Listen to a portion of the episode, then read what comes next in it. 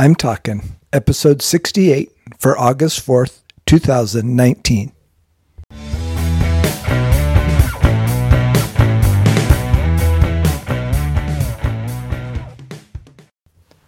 This is Joel from the I'm Talking Microcast, where I share my thoughts on a topic that has piqued my interest this past week.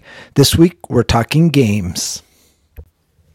As with many words in our English language, they can have both a positive and a negative connotation. And in the sense of games, it would be the negative would be like, are you playing games with me? Or what kind of game do you think you're playing?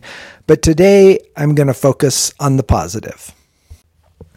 I myself really like playing games, and there are all kinds of games that can be played from challenging games to a little more light-hearted games, from very strategic games to games that are more based on the luck of the draw or the luck of the roll. There are team games where you play together, individual games where it's just you against the competition. And all of those are wrapped up into a variety of modes, whether it be video games or board games or card games or dice games, maybe even some versions of sports games. And I think it's just fun to play, and I enjoy the competition. I enjoy the people. I enjoy the time that is spent in playing games. I've already covered some, but there are lots of reasons to play games. It's fun times, times to get together and not really think about maybe the problems of the world or what the weight on your shoulders is this week.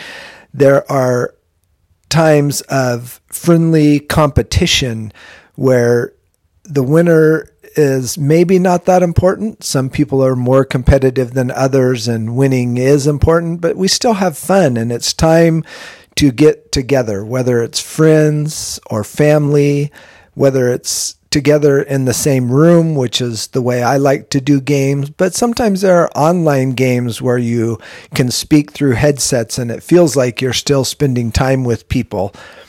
And the other thing is, it can be a lifelong friendship developer. It can be things that when we get together with this couple or we get together with these friends, all our lives we've played this particular game. Maybe it's bridge, maybe it's pinochle, maybe there's new games that come along, but these are the people that we get together with when we are introduced to new games. Oh, we want to show it to this friend or we want to show it to this family member.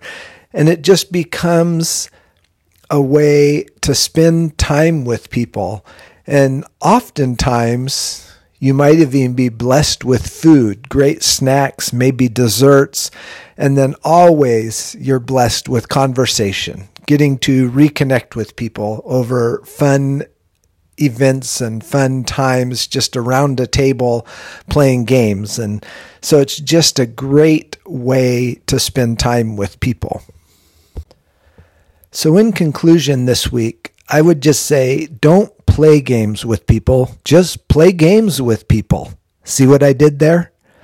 Until next week, this is Joel from the I'm Talking Microcast.